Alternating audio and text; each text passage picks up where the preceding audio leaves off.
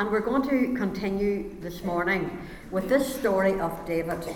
And you'll see that the, the title that I've put on this, after a lot of thought and a lot of prayer, because I think the title is important. Because the first thing you look at when you lift this sheet is what the, what the title is. Isn't that right? And I have prayed over this title because I wanted the Holy Spirit to just grab you.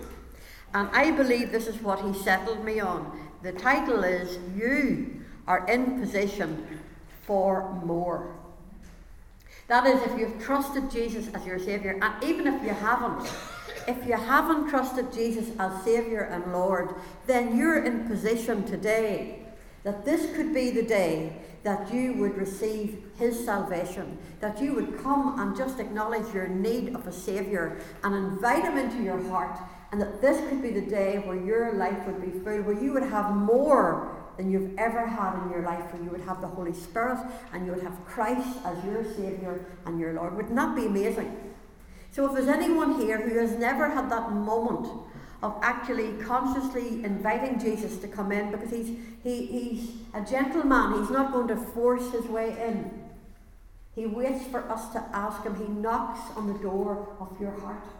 And if you've come in here this morning and you don't know Jesus, then you can know him and you can receive so much more. Life can take on an entirely new dimension. Jesus said that he came to give us the abundant life, the life that was full full to the brim and overflowing. He came that we could live our lives with Him and for Him and to Him. So if you don't know Jesus, now's the time. Last week there was someone just came before we even started, just came to know the Lord last week. Um, just a few weeks before, her mother had also received the Lord. So we are excited about things like that. But if you do know Jesus as Saviour, but you're, you're just in a place where you're here this morning and maybe you're thinking, what's my life all about? I want to tell you something. I believe God wants to do more in you today. And I've, I've sensed that even in the early hours this morning, I really, I was telling the girls in the prayer room, I really sensed like God was saying that He, he wants to do more, but He's longing that we would put our hand out and take it by faith. And so, as we give the word this morning and as we talk about David, this is God's part to you. But you have to respond in faith to take this and to go for the more that God wants to give to you. You see, David was finally going to, we're going to read it now, he was finally being crowned as king, not just of the one tribe, the tribe of Judah, but God was going to keep his promise. And just where we're going to start reading now, we're going to see he was being crowned as king of all the 12 tribes of Israel. Let's look at 2 Samuel chapter 5, and I'm going to read the first five verses. And it's from the New Living Translation. Then all the tribes of Israel went to David at Hebron and told him, We're your own flesh and blood. In the past, when Saul was our king, you were the one who really led the forces of Israel. And the Lord told you, David, that you would be the shepherd of my people Israel. You will be Israel's leader. So there at Hebron, King David made a covenant before the Lord with all the elders of Israel, and they anointed him king of Israel. David was 30 years old when he began to reign, and he reigned 40 years in all. He had reigned over Judah from Hebron for seven years and six months, and from Jerusalem he reigned over all Israel and Judah for 33 years. We're just going to stop there, and I just wanted you to notice that for at this particular moment, all the tribes were united. They were united in agreement that they were going to king, they were going to crown David as king. And not only were they united, but they were about to anoint David with oil to be the king. Now, he had already been anointed before, but he was being anointed again. And I believe this morning that the Lord wants to say to us that when we come here and, and we know Jesus, that we're united with him but we're also united with each other. And there's power in that. And when we come together in agreement, united, there is something then that is so important about the anointing. Because God wants the anointing to flow ab- among us. And, and He wants, there's an increase of God's anointing when we come together. So David was united with his people, but he was also being anointed. And, and they were recognizing that, that all the time that Saul had been on the king, Israel was recognizing that it was David who was the shepherd king all along. That God was the one that he had raised up to be their shepherd king, not just a king, but a shepherd king, a man who, who knew what it was to care for the sheep. And so he was very special because when a, when a shepherd uh, looks after the sheep, he, looks, he knows how to look after a nation.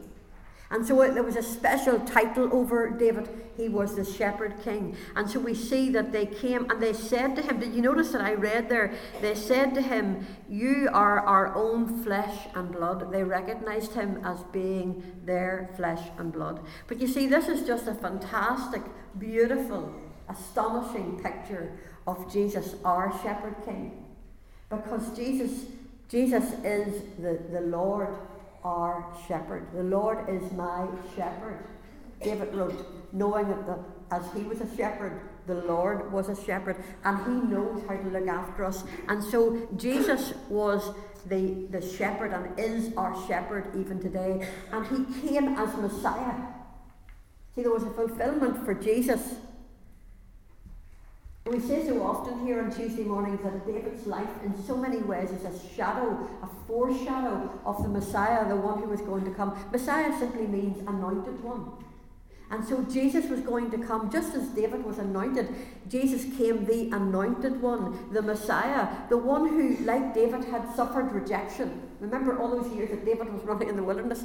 Jesus came and suffered rejection. And yet, we know that one day he is going to be crowned King of Kings and Lord of Lords. And I just we haven't time to look it up and read it, but Philippians 2 9 to 11 tells us that he's going to be crowned King of Kings and Lord of Lords, and every knee shall bow to him in that day. And he is our true shepherd king. And just as David entered into a covenant with his people to be their king, Jesus has already entered into covenant relationship with you and me. And if we already have accepted him as Saviour, then right now we're in this covenant unity with him. We're members of his body and we're members of each other. And just as Israel said to David, You're part of our, our flesh and blood.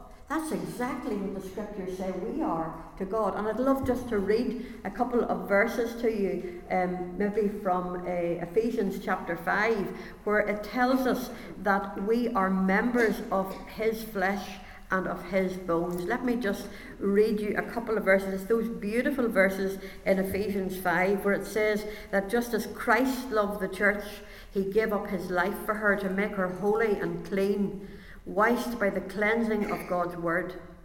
He did this to present her to himself as a glorious church without a spot or wrinkle or any other blemish. blemish. Instead, she will be holy and without fault. In the same way, husbands ought to love their wives as they love their own bodies. For a man who loves his wife actually shows love for himself. No one hates his own body, but feeds and cares for it, just as Christ cares for the church and we are members of his body, or the New King James says, his flesh and of his bones. This is the kind of relationship that you and I have. We're actually part, imagine that the Christ, the Messiah, the anointed one who came here to die for us, that we're actually part of who he is, that we're part of his body, part of his flesh and blood. That is amazing. But here's the thing God has more. God had more for David. You know, he could have said, Well, now I've got the crown, now I can put my feet up, now I'm landed. But there was so much more to come. God had so much more for him to conquer, so much more territory for him to take. And when we come to trust Jesus as our Saviour and we receive Him into our hearts, we start a journey. And this, this weekend, I have been so impacted in my spirit that God wants us to waken up to the fact that He has more for us. Just over the weekend, I had this real sense of it was like one of those moments where it was like, you know, those kind of eureka moments where you just kind of, it was like a sort of a wake up call. I just sensed in my spirit that God was saying to me, I've brought you so far but there's more. And it was like an excitement in my spirit that God had more. And I just felt, and last night I could hardly sleep because I just felt that God was saying, please tell these women that I have more for them, but they have to take it by faith. It's not going to jump out at you. It's not going to. It's not going to hijack you. You have to. You have to waken up and you have to receive what God wants to give you. And there's more to be taken. And we're going to see that David had more territory to conquer. Let's just read on. 2 Samuel 5, verse 6. Let's see what it says. Sorry, yes, verse 6. David then led his men to Jerusalem to fight against the Jebusites, the original inhabitants of the land who were living there. Just want to stop there. We'll, we'll, we'll continue reading that in a moment.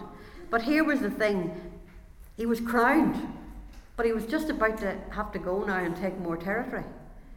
He, he was made king, but now he was going to a place called Jerusalem and he was going to have to fight against these Jebusites. Now, here's the thing Jerusalem, uh, Jerusalem was actually part of the territory that God had given when they entered into the land. He had given it to the tribe of Benjamin. But Benjamin hadn't taken it, they hadn't conquered the land. And God was now leading David to go with all the tribes and to go and conquer the land. You see, although he was crowned and he was in his rightful position, David had not yet got the full possession of the territory that God wanted them to have. And that's what I want to say to you. And I'm going to read this to you because I've written it down and I feel I want to just read it to you. Compare your own situation.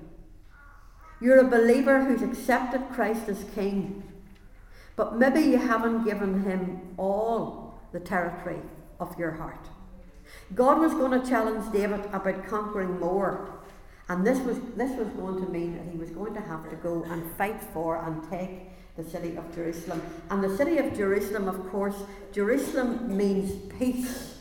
Or actually, probably a truer version is foundation of peace. And I believe that in all of our lives, after we get saved, you know, Jesus has Jesus wants us to enter into more of his peace. He wants us to give him our all.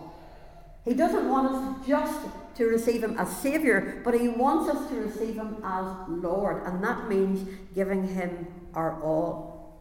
So, uh, this city of Jerusalem, it was still occupied by pagan people who were called Jebusites.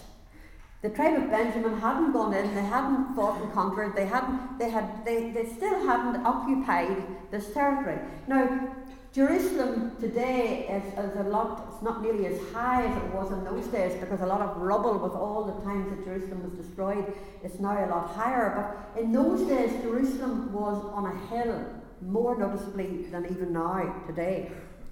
And and so uh, the tribe of Benjamin hadn't conquered the, these people, these Jebusites, and they were sitting on top of this hill because Jerusalem was a fortress.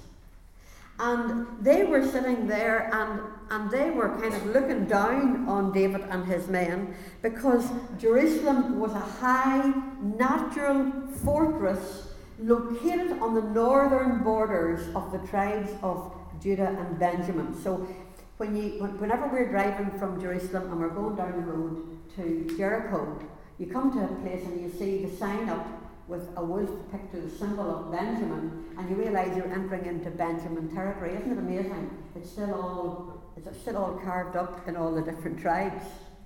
But you see, uh, it's, it's a natural fortress, and there was a wedge just between the border of Judah and Benjamin and this wedge was just where Jerusalem was situated. And it kind of was like a division almost of the northern tribes and the southern tribes. Because Benjamin and David were the, north, the southern tribes, and all the rest were up to the north. And so, whoever captured Jerusalem was in a very, very strategic position, right? Because if you had, if you conquered Jerusalem, then you, you held, you were in the middle between the north and the south, and you were in a fortress, and you really had the right to rule the country. So Jerusalem was a key place to conquer. And that's why David was moving immediately after he was crowned, he was going right immediately to Jerusalem. And as I thought about this, I thought about how Jerusalem means peace and how God wants you and I to know what it is to have a foundation of peace in our hearts. Colossians 3 and 15 says, Let the peace, peace of God rule in your hearts, to which also you were called in one body. One body together, that we would know peace, the peace of God. The New Living Translation says, Let the peace that comes from Christ rule in your hearts. For as members of one body, you're called to live in peace and to always be thankful. So I believe there's something today that God's saying He wants us to, to allow Him to take the territory of all of our emotions and our hearts that we might experience His peace. I've written in your notes here note that our own hearts also have a natural fortress around them. And until we submit to Jesus, the King of Kings, there will be no true peace and unity within our body, soul, and spirit. So, in a way, this, this David and, and his men going to take Jerusalem was a beautiful spiritual picture, if you like, of how God wants to take our hearts. He wants us to be at peace with Him. He wants us to have a foundation of peace in our lives. He wants us to submit to Him, to, to, to let Him conquer us, so that we might know what this surrender is, that we might know this unity and anointing and oneness with God. You know, in John 17, whenever Jesus was having this conversation with his Father just before he went to the cross, he gives us an insight to the heart of God. And I want to read this to you. Here's what Jesus said to his Father that he wanted that we would be one with him. He says that they may be one as we are one. And he said to his Father, May they, that's us, may they experience such perfect unity that the world will know that you sent me and that you love them as much as you love me. That's what God wants you to know. He wants you to know His love and His peace. He wants you to know that you are anointed with the oil of gladness he wants you to know that you are one with Christ, and that makes you brings you right into the Godhead. You are one with Christ, and one with God the Father, and one with God the Holy Spirit. And you have this privileged position of being able to live a life in oneness with God, in oneness with heaven. And that's what creates peace. And so David was going to fight for this fortress of Jerusalem so that he could rule from there, so that he could reign from this place and he'd be able to keep the whole country in peace. And, and he, was, he was already anointed, and the tribes were united, and they were in position to go and take more and take more land, take Jerusalem. And this morning, here we are, and listen, we're, we're united to Christ. We've been anointed by the Holy Spirit, and here we are in unity. And God wants us as individuals to come and let Him take over every part of us. We've been singing about the blood of Jesus. We've been singing about how we are drenched in love. And God wants us to surrender to Him and let Him take over our hearts. Let Him rule from the very seat of our heart and our affection. And so we see that these, these um, these men, David's men, were coming to fight and they were coming to they were coming to take the city of Jerusalem, the foundation of peace. But let's read on because it says David then led his men to Jerusalem to fight against the Jebusites, the original inhabitants of the land who were living there. And the Jebusites saw, taunted David, saying, You'll never get in here. Does that ring a bell? Isn't there an enemy who taunts us? And mocks us and tells us you'll never come into the reality of knowing that peace, of, of actually being able to reign from that place in your heart with Christ, of being in unity with Him. You'll never come into the more. You've got as much as you're going to get. That's what the, that's what the enemy tells us. And these Jebusites, they were saying, You're not coming in here. You think you're coming in here? No way. And so it goes on to say that the Jebusites taunted David, saying, You'll never get in here. Even the blind and the lame could keep you out. For the Jebusites thought they were safe. But it says, David captured the fortress of Zion, which is now called the city of David. I'm going to read on here and then we'll, we'll go back on it. On the day of the attack, David said to his troops, I hate those lame and blind Jebusites. Whoever attacks them should strike by going into the city through the water tunnel. That is the origin of the saying, the blind and the lame may not enter into the house. So David made his fortress his home, and he called it the city of David. I don't know what your translations are. There's different. Tra- uh, the new new um, King James puts it this way. It says here, and the king and his men went to Jerusalem against the Jebusites, the inhabitants of the land, who spoke to David, saying, You'll not come in here, but the blind and the lame will repel you, thinking David cannot come in here. Nevertheless, David took the stronghold of Zion, that is the city of David. Here's the thing I'd love you to get this picture. These Jebusites, who were pagans, were sitting up on the top of the fortress of Jerusalem and they were looking down. They were sitting on a natural fortress, and as far as they were concerned, David and his men hadn't a chance.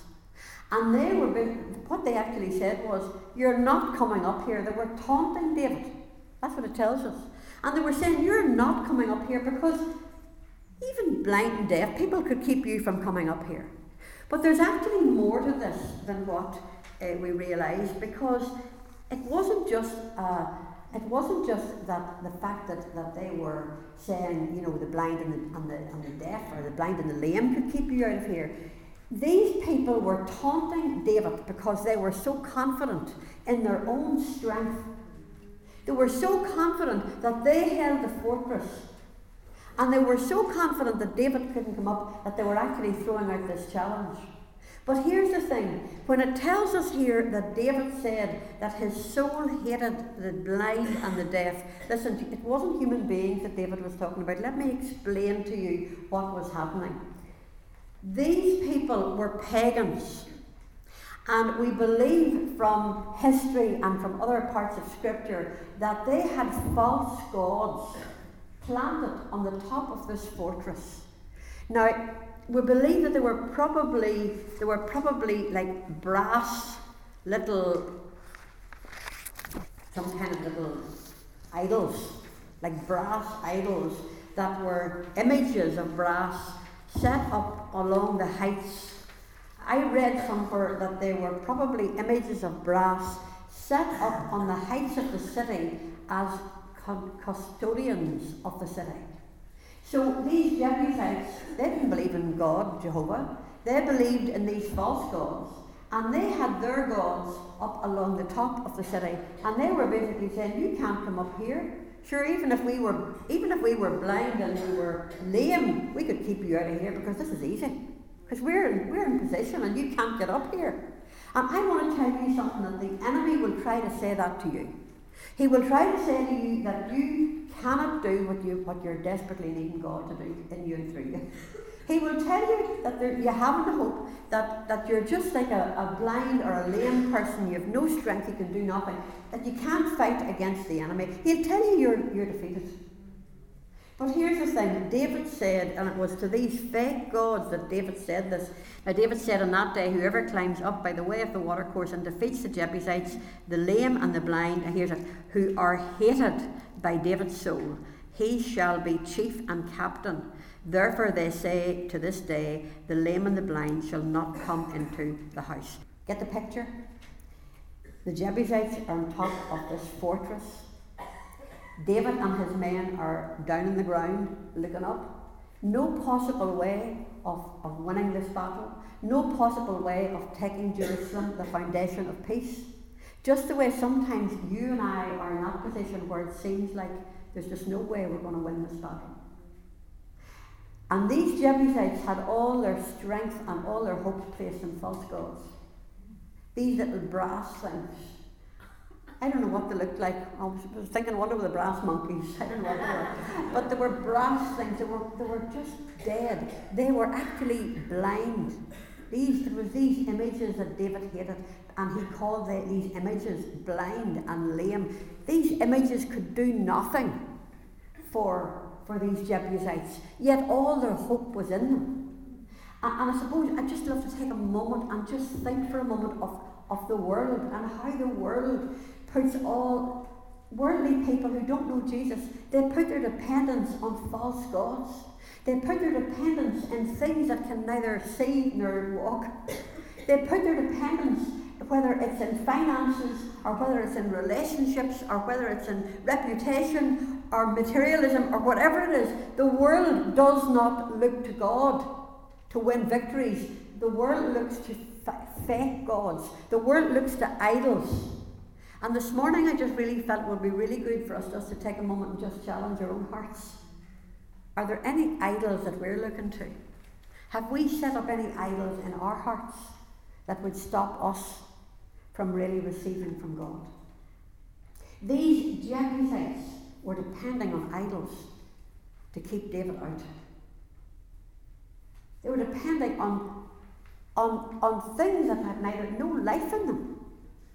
And that's what the world does. And I believe today that God wants you to know that He is alive and well and he wants you to realize that the enemy will try to slip an idol into your heart. You know, eh, the, the word for these, these idols were called, I think this is how you pronounce it, Mozim. They actually had a name for these gods, the Mozim. And that word Mozim means stronghold. And here's what I want to just warn you about, and I'm warning myself about it as well. Do you know how strongholds get into our lives? I mean, negative strongholds, worldly strongholds. Do you know how they get into our lives? They get into our lives by a foothold. I love what Philip Emerson often says about this. He says, when, when somebody knocks the door of your house and you open the door a little bit and they get their foot in, that's a foothold. But whenever they push the door wide open and they stand right into your hall and they come in completely, that's a stronghold. And that's what the enemy does. He wants to get you to compromise and, and give him a foothold. If you can get a foothold of any kind of compromise, then very, whether it's slowly or quickly, he will try to push in until all of a sudden that thing you thought you could handle has suddenly become a stronghold. And so David was looking up, and it looked as though there was no way he could take these strongholds. It looked as though these Mozim were sitting in position. The Jebusites had the stronghold. They were in control. It looked like there was no hope. But here's the thing David put out a challenge that whoever would climb up, verse 8, whoever climbs up by the way of the water shaft and defeats the Jebusites the lame and the blind who are hated by David's soul, he shall be chief and captain. Now, here's the thing. Do you know, I'm actually getting it quite difficult to get this out this morning. And I feel like the enemy doesn't want it to be clear to you. Alright? I really feel that there's something here that is actually so important for what, what God's offering you this morning that I feel this enemy's coming against me. So I'm just going to stop. Lord, I just pray for help this morning to be able to speak this with clarity. And Holy Spirit, that you would take your word and that you would put it right in and plant it in as good seed right into the hearts of every one of us this morning. You see, there are things that become strongholds in our lives. We do have fake, false idols in our lives. And God wants us to hate them the way David hated these false gods. He really does. He wants you, and God wants us. There is a place for hatred. He wants us to hate anything that stands in the way of Christ being all in all. And when we begin to hate the things that we, that we allow to rise up and, and hate the idols that the enemy tries to trip us up with, when we begin to hate those things, we'll be in the place where God can help us to pull those things down. And, and 2 Corinthians 10 says that we, we, don't, we don't wage war as humans, but we use God's mighty weapons to knock down the strongholds of human reasoning, to destroy false arguments. We destroy every proud obstacle and capture rebellious thoughts and teach them to obey Christ, to come into the obedience of Christ. And so this morning, I think that God wants this to be a wake up session to realise that there are maybe some little fake idols in our hearts that need to come down. And we need to actually see them as God sees those things because God hates anything that's going to rob us of more of Him. And we need to come into agreement and hate those things. I don't know what those things are for you. There could be something small or there could be a stronghold that's actually getting a big place in your life.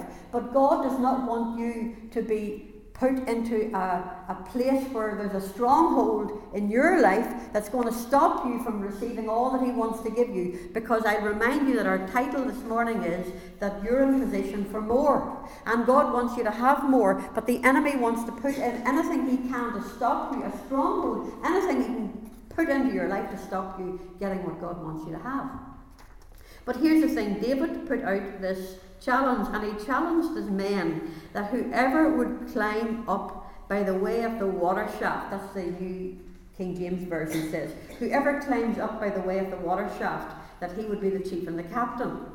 Now we're going to see at the end this actually turned out to be Joab. But here's the thing David literally challenged his men to go to the water shaft. Now, in the Hebrew, it, the word is basinor, which meant the gutter or the water course. So I, I, would love you to get the picture of this. Am I making sense here? Is this, is this difficult to follow? Okay, well, just hang in there, okay? Because I'm going to tell you, up until last century, this they had no idea what this scripture was about. They didn't know what this water shaft was.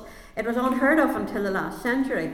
But then they discovered a shaft of 40 feet, and you can see it in the city of David if you go over there today. A shaft of 40 feet that was discovered connected to a horizontal tunnel over 60 feet long, which was made by the Jebusites so as to be able to secure water in time of siege from the virgin fountain, which was just outside the city walls. And later Hezekiah made alterations to that tunnel. So this is a real tunnel.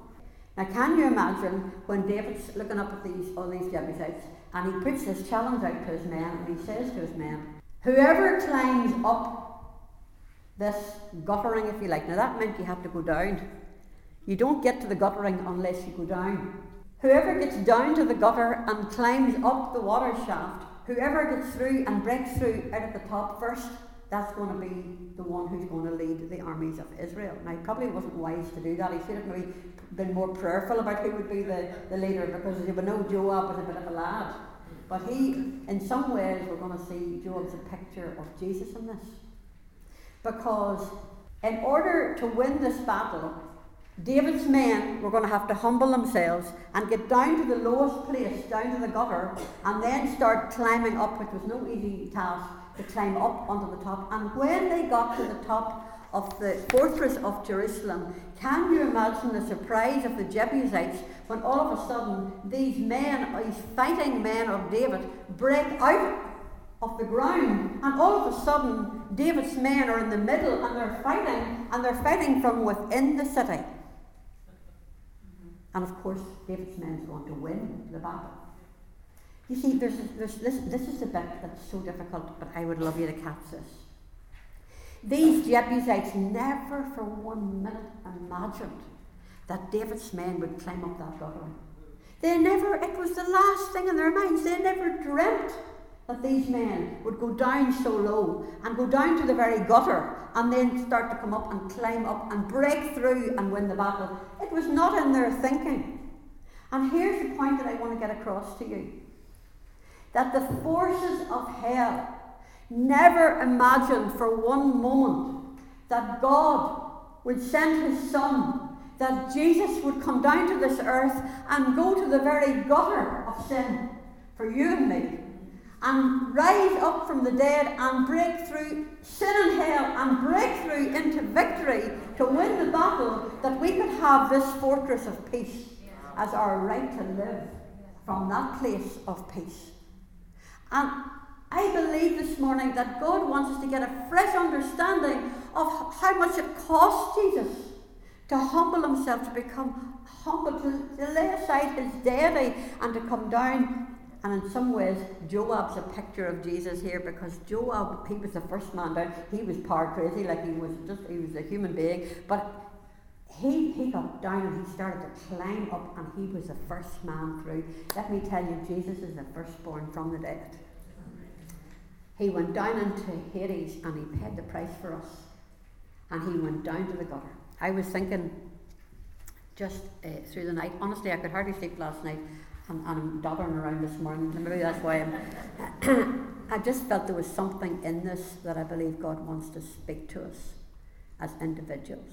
It doesn't really matter if it's come out clear in, so, in a lot of ways. It just matters that the Holy Spirit would drop something into your heart that would connect with you. Because I believe that the resistance against this word this morning and any murkiness that there might be about this story, I believe it's the enemy with these little false gods that doesn't want you to get it. Because I believe God has you in position for more. And He wants you to know that breakthrough. That breakthrough in your life. You know, when I think of those men breaking through and rising up in the middle of these Jebusites and winning the battle, it reminds me of the resurrection. It reminds me of that morning whenever they and you see uh, we haven't time to read all of this but if you were to read if you were to read um, 1 corinthians 2 verses 6 to 15 in fact we will just read a, a little bit of it 1 corinthians 2 uh, verse verse 7 it says the wisdom that we speak of is the mystery of god. It's not the mystery of this world. It's not the wisdom of this world. God's plan that was previously hidden even though he made it for our ultimate glory before the world began. But the rulers of this world have never understood it, for if they had, they would not have crucified our glorious Lord.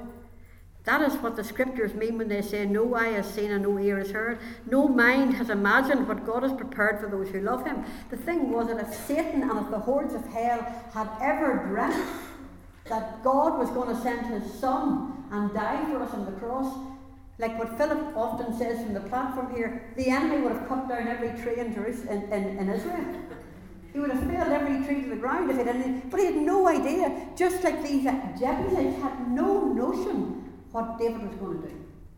And as I was thinking about this, I was thinking about how sometimes God, sometimes He asks us to humble ourselves.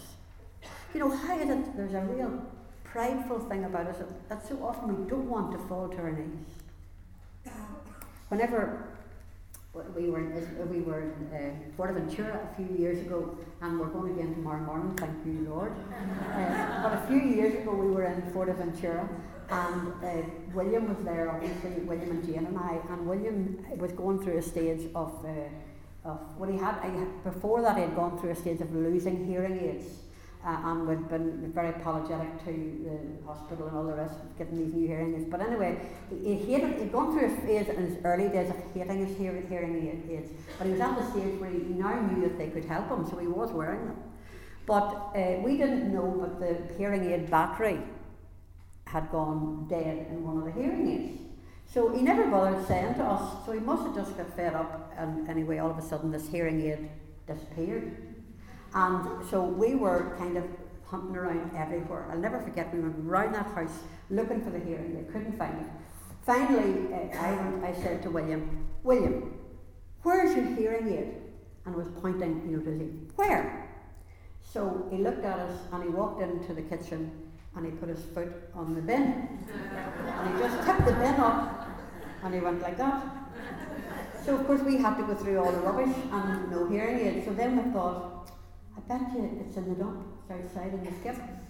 So there's a skip outside of the houses where we are. So Jane and I thought, right. And at that stage, I remember I was had been reading about this story about David and about his men going to the gutter. And I says to Jane, to the gutter! and out we went. And we got, brought a chair out of this, and this big skip was sitting up the road a bit. And I got up on top of the chair, and I started leaning into this big skip. And Jane had a grip of me by the feet. And I'm down rummaging through all this muck. Can you imagine what it was like to try and find this hearing aid? Why did we do that? Because we knew the importance of the hearing aid for William. We knew that for the rest of his holiday he needed that hearing aid so that we could put battery in it and he could hear and he could enjoy the rest of his time. And I want to tell you something that sometimes God asks us to humble ourselves so that other believers might hear, so that we would have the joy of helping others. And what is it about us sometimes that we're so proud and we're so unwilling to, to actually bow the knee and to, to actually take the humble place? And you know, God's saying, I have so much more for you, but you have to be like David's men. You have to be willing to go down in order to go up.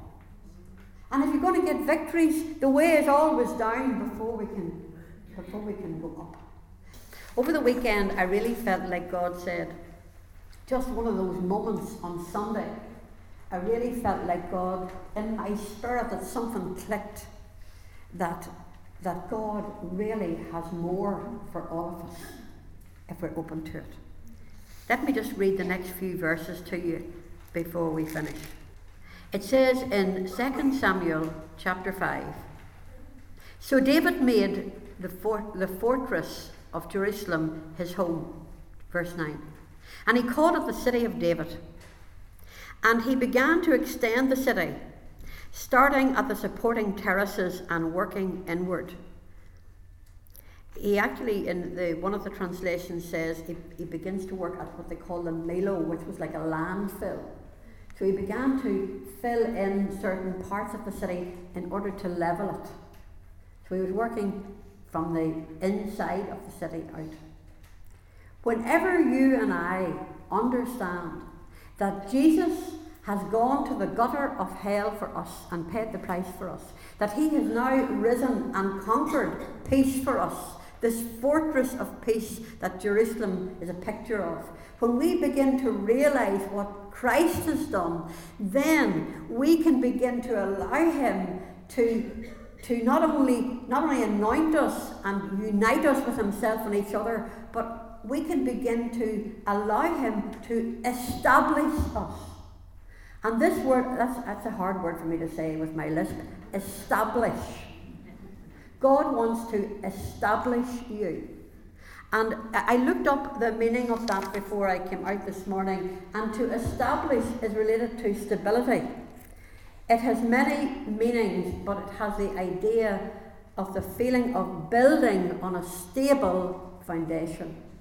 And David needed to get this territory, this fortress, so that he could live in Jerusalem on the foundation of peace. Literally, he was going to live there and he was going to literally level it out and work from the inside out. And that's what God wants to do in your life and in mine. He wants us to get rid of the idols. He wants us to allow Him to have His way in our lives, that we might experience His peace, that He would have all our heart, all the territory of our heart, and He wants us to allow Him to build us up from the inside out. That means reading His Word. It means being in that place of communion with Him. You know, a lot of times I think we, we actually stop praying because we, we, we think God's not listening. And we have this thing down to that prayer is some kind of pious words. Prayer is a, is a continuous connection with God. And God wants us to be continually connected in faith, to believe that He's interested in what's going on, to know that He's there for you, to know that He's planning out things out of your mess, to know that He answers prayer, to know that He wants to bring you where He builds you up inside, that you're getting stronger inside, and it begins to show in the outward. And if you look up, we haven't time, but if you look up Ephesians, um, Ephesians chapter 5, 5, yes, verses 2, 8, and 15, you'll see that, that that we're supposed to walk in a different way when we know Jesus. Because whenever you build, whenever you build up inside, it begins to show outside. And David began to build up the city in, inside, but it began to be seen outside, began to be seen externally. And God wants us to be built up from the inside out. I've written in your notes when we are built up inwardly, it always manifests outwardly by the way that we walk or by the way that we live. Ephesians 5 talks about walking in love, walking as children of light. Walking in the light is such an important thing. Bringing stuff into the light so we can get prayers Stop, stop keeping that stuff in the dark. That's where the enemy works and creates havoc in your life. If there's something going on that's in the darkness, please bring it out and get rid of it. We need to be children who walk in the light. Walk circumspectly or carefully. See things from God's point of view. Walk carefully and be filled with the Spirit of God. Walk in the Spirit. Those are all ways for you to walk in. How does it happen? By building up the inside by building up the internal, by believing what God says, by watching out for any unbelief. I'll tell you, put yourself in the place of, of actually hearing God. Put yourself in the place where you're constantly talking to Him. And make sure that you get out to, to church and that you get to places where you're hearing the word spoken and where you're encouraged. Make sure you're fellowshipping with other believers because if you don't, you're going to, the enemy's going to just dull you down. And, and God wants to fan you up. And this weekend, I just felt like God, just through coming to church, just through being here on a Sunday, just through hearing Phil speaking on Sunday morning, I left feeling something was stirred in my heart to believe for more and to believe that God wants to do more with this group. And sometimes there's a battle to get the more. And even as I felt difficult to get this across this morning, sometimes that's the battle you have to push through because the enemy does not want you to catch this word. He doesn't want you to understand that actually God's saying, I can do so much more with your life if you just surrender and get rid of the idols. If you just let me come and fill you up inside with my peace. Do you know you can have peace in the worst of situations? It's supernatural. God wants us to experience that. He wants us to live from this place this foundation of peace. He wants us to be established, not only united together with Him and each other, not only anointed by the, by the Holy Spirit, but He wants us to be established believers who know where we are, who know that we're on the rock, Christ Jesus, who know how to encourage each other and move as a body, because there's no lone rangers in this. We're all to work together. We are part of the body. We're part of His flesh and His body. We're united together. We don't do it as lone rangers. We do it together as we encourage each other. And I want to encourage you because I believe that God spoke to me at the weekend. And I believe He said, Maureen, I've been with you all along. I felt He said to me, start thanking me for every part of your journey. I told that to ladies in the prayer room this morning. I felt that God said it's so important to give thanks no matter how difficult your journey has been. It's so important to thank God for His faithfulness. And it's so important to say, God, I know you have so much more, and with all my heart, I'm going to receive it from you. And I'm going to put my hand out by faith, and I'm going to believe that you're going to, you're going to bring me into the place of more. Are you up for that? Do you want to be women who are established? I believe a lot of you a lot of you know Christ and therefore you are united to Christ and united to each other. I believe that you're, those of you who have, you're already an, anointed by the Holy Spirit. But oh, to be established woman. Oh, to know the stability, to be strengthened and settled, to know what it is to occupy peace, and to know what it is to be a blessing to other people as we at times go down to the gutter we take the humble place and we start to pray and we start to plead on behalf of others and we begin to see the breakthrough in lives. This is what God wants to do. Oh, that we could do it. Oh, that we would see. That we would see what God could do. Let this be a moment. I just want to finish with one, with one word. I would be kicking myself if I didn't read you this. This is so important. Let me read just on down, verse 12.